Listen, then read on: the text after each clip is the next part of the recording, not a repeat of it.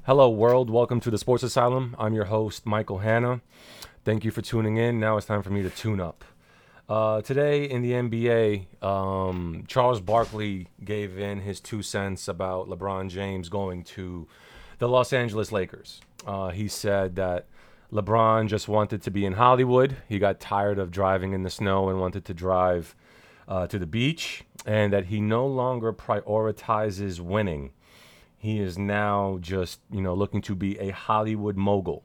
He also thinks that LeBron James's prime is almost over. He said he's on the downside and that the Lakers at best would be a 5 or 6 seed. So at worst they won't even make the playoffs.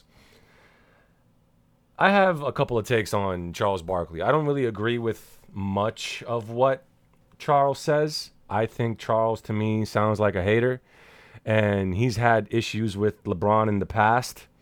But let's just dissect what you know Charles Barkley said. Uh, he said he wished that LeBron James stayed in Cleveland, and that he thinks that the only reason he went to the Lakers was to be a Hollywood mogul, and that he does not prioritize winning. If LeBron James stayed in Cleveland, that would be worse than him going to the Lakers in terms of prioritizing winning, because that team one had no cap space to sign anybody. So it would be literally the same team LeBron James had last year. And that team sucked. They would not beat the, the, the, Raptors again. They will not beat Boston. They definitely will not beat Philadelphia. I don't even think they could probably beat Milwaukee. Now, the Los Angeles Lakers have cap space and they have tradable assets to go after big name superstars. So how is it in Charles Barkley's eyes that he doesn't prioritize winning by going to the Lakers, but he would prioritize winning if he stayed in Cleveland? Now I think Charles Barkley probably wanted LeBron to stay in Cleveland because it's his hometown team and he wanted, you know, the hometown kid to retire in Cleveland and and do what he does in Cleveland. And I, I guess I guess Charles Barkley hates the fact that the Lakers won so many championships and and he wants to see another team do well. But he's contradicting himself. It doesn't make any sense if you think that him going to the Lakers means he's not prioritizing winning, but if he stayed in Cleveland, then he would have prioritized winning. And I don't understand how Charles Barkley literally a year and a half ago says that LeBron James always wants to stack the deck he doesn't want to compete because he wants all the best players on his team. He literally said LeBron James no longer wants to compete a year and a half ago because the Cavaliers at that time, to quote LeBron, they were top heavy as fuck. It was LeBron, Kevin Love, and Kyrie, and then it was a big drop to the fourth best player. Now he goes to the Lakers no big time free agents joined them. There is no other big time superstar there upon LeBron's arrival. So clearly he's going to be competing, but you also have a problem with him going to LA because you think he's going to be a Hollywood mogul. Let's take let's let's dive into that for a second. LeBron James is going to LA to be a Hollywood mogul. Charles, um, you do understand LeBron was already a Hollywood mogul. He invested in Blaze Pizza. He invested in Beats by Dre. He was he co-starred in the movie Trainwreck with Amy Schumer. He was doing Sprite commercials, car commercials, NBA commercials, Nike commercials, traveling everywhere. 40 million followers on Instagram. He's already a global icon from Cleveland, Ohio. He doesn't need LA. The only thing him going to LA does is instead of him having business meetings over the phone, now he can have business meetings in person. It doesn't change how big LeBron is. LeBron James is already a Hollywood mogul. His company, Uninterrupted, started well over four years ago. It already had a deal with HBO prior to him going to LA. He already had a deal with HBO from Cleveland. I don't understand why people think that LeBron going to LA means he's given up on winning championships. He's more into winning Oscars or or whatever. He just wanted a better life for him and his family. I would I personally if I had to choose I don't care. I'm from New Jersey. It's cold. If I had a choice between living in New Jersey or living in LA and I I can make more money in LA, I'm going to LA. I'm going to LA. LeBron James knows he's the best player on the planet. He knows Magic Johnson can attract another big time free agent. And he's gonna be he's signed to LA for four years. Is he winning the championship this year? No. With the Lakers? No. But was he gonna win the championship with the Sixers if he joined? No. Would he have won the championship if he stayed in Cleveland? Hell to the no. Would he have won the championship if he joined Houston instead of LA? No. Golden State is winning. Golden State is going to win this year's NBA championship. The only team that stands a chance in beating Golden State is Boston. And I'm hoping Boston wins. I'm rooting for Boston.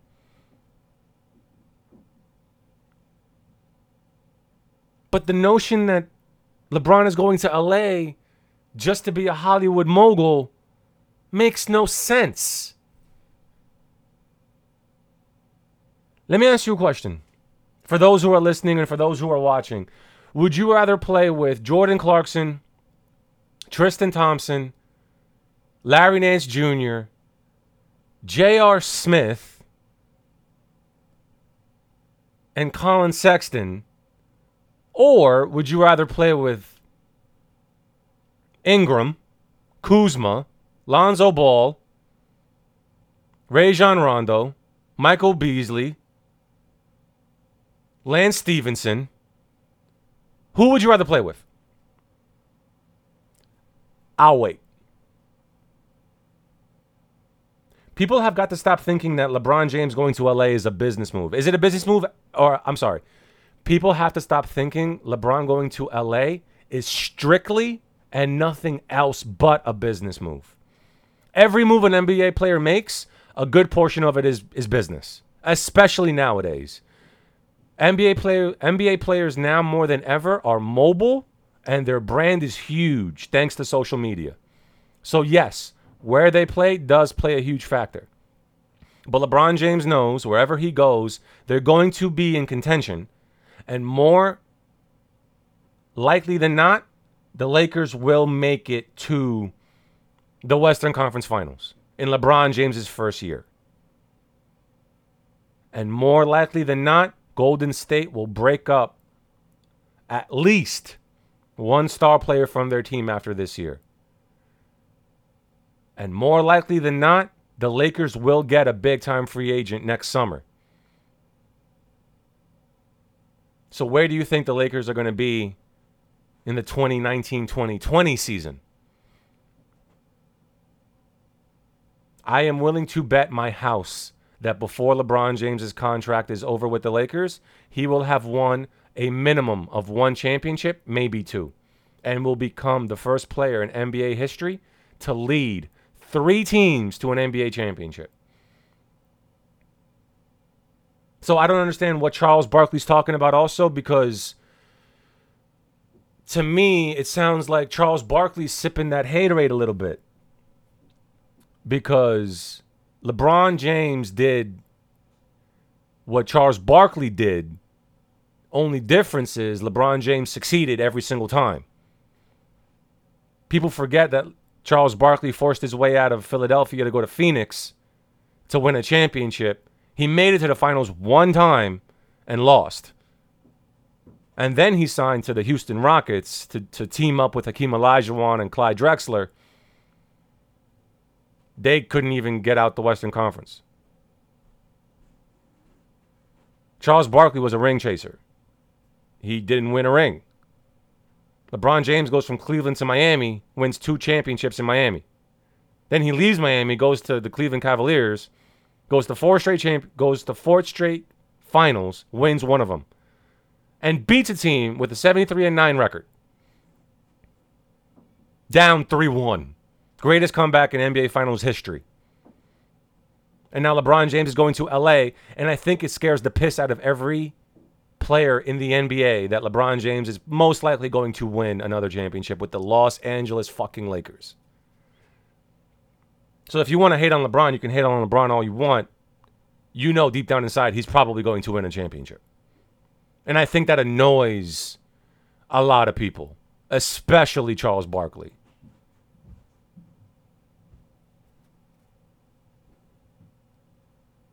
I, I really don't get it. I don't understand why people. I, I guess it comes with the territory. When you're the best player in the world, people want to see you fall because it's more entertaining than seeing you win. Because I'm pretty sure the press conferences after LeBron James loses is a lot more entertaining for people than when LeBron James wins. It's a lot more fun watching the other team talk shit about LeBron when they beat him. Draymond Green wants to talk all tough on the court and off the court and at a parade. But then when he runs into Tristan Thompson at a nightclub in LA, gets his face punched in. I find that funny. People want to talk tough, and these guys think that LeBron James and his teammates are soft. See them off the court. I would love to see some of these guys say that to LeBron's face in person with no cameras, no lights, no microphones, and no people being asking questions, trying to interview you. To me, it's entertaining because you know they're full of shit most of the time.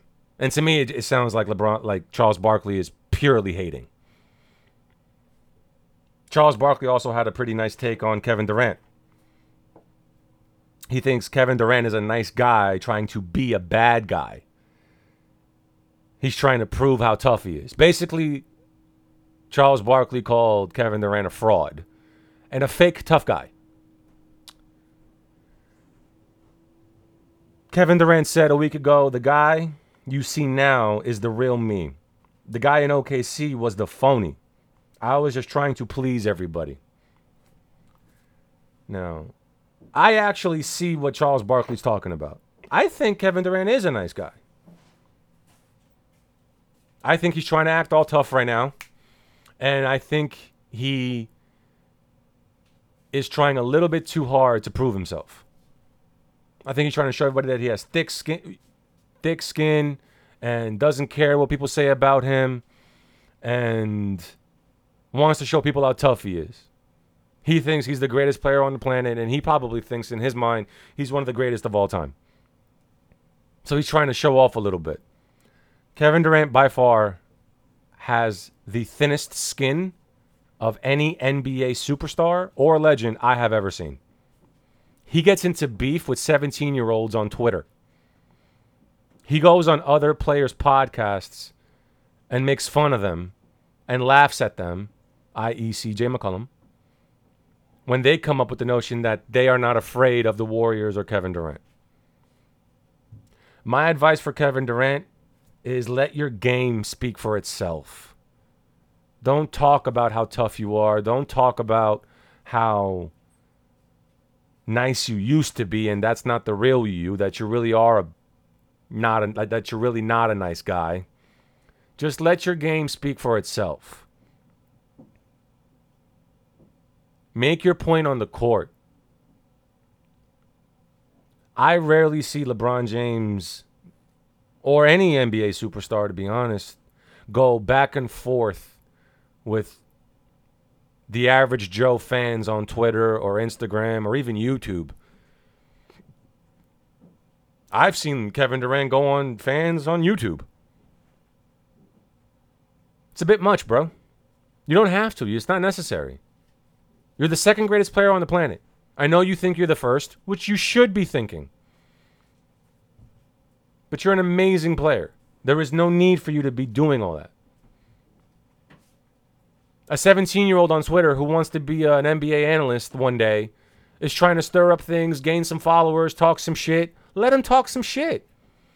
I'm talking some shit. I would love for Kevin Durant to respond to me. That would be the greatest thing to happen in my young career as an NBA analyst or sports analyst or podcaster or whatever. I'm praying Kevin Durant comes back on me. Let me get into an, an argument with Kevin Durant. I'm not 17. I'm 30 years old. I can conversate. And this is another reason why I'm so excited for the upcoming NBA season.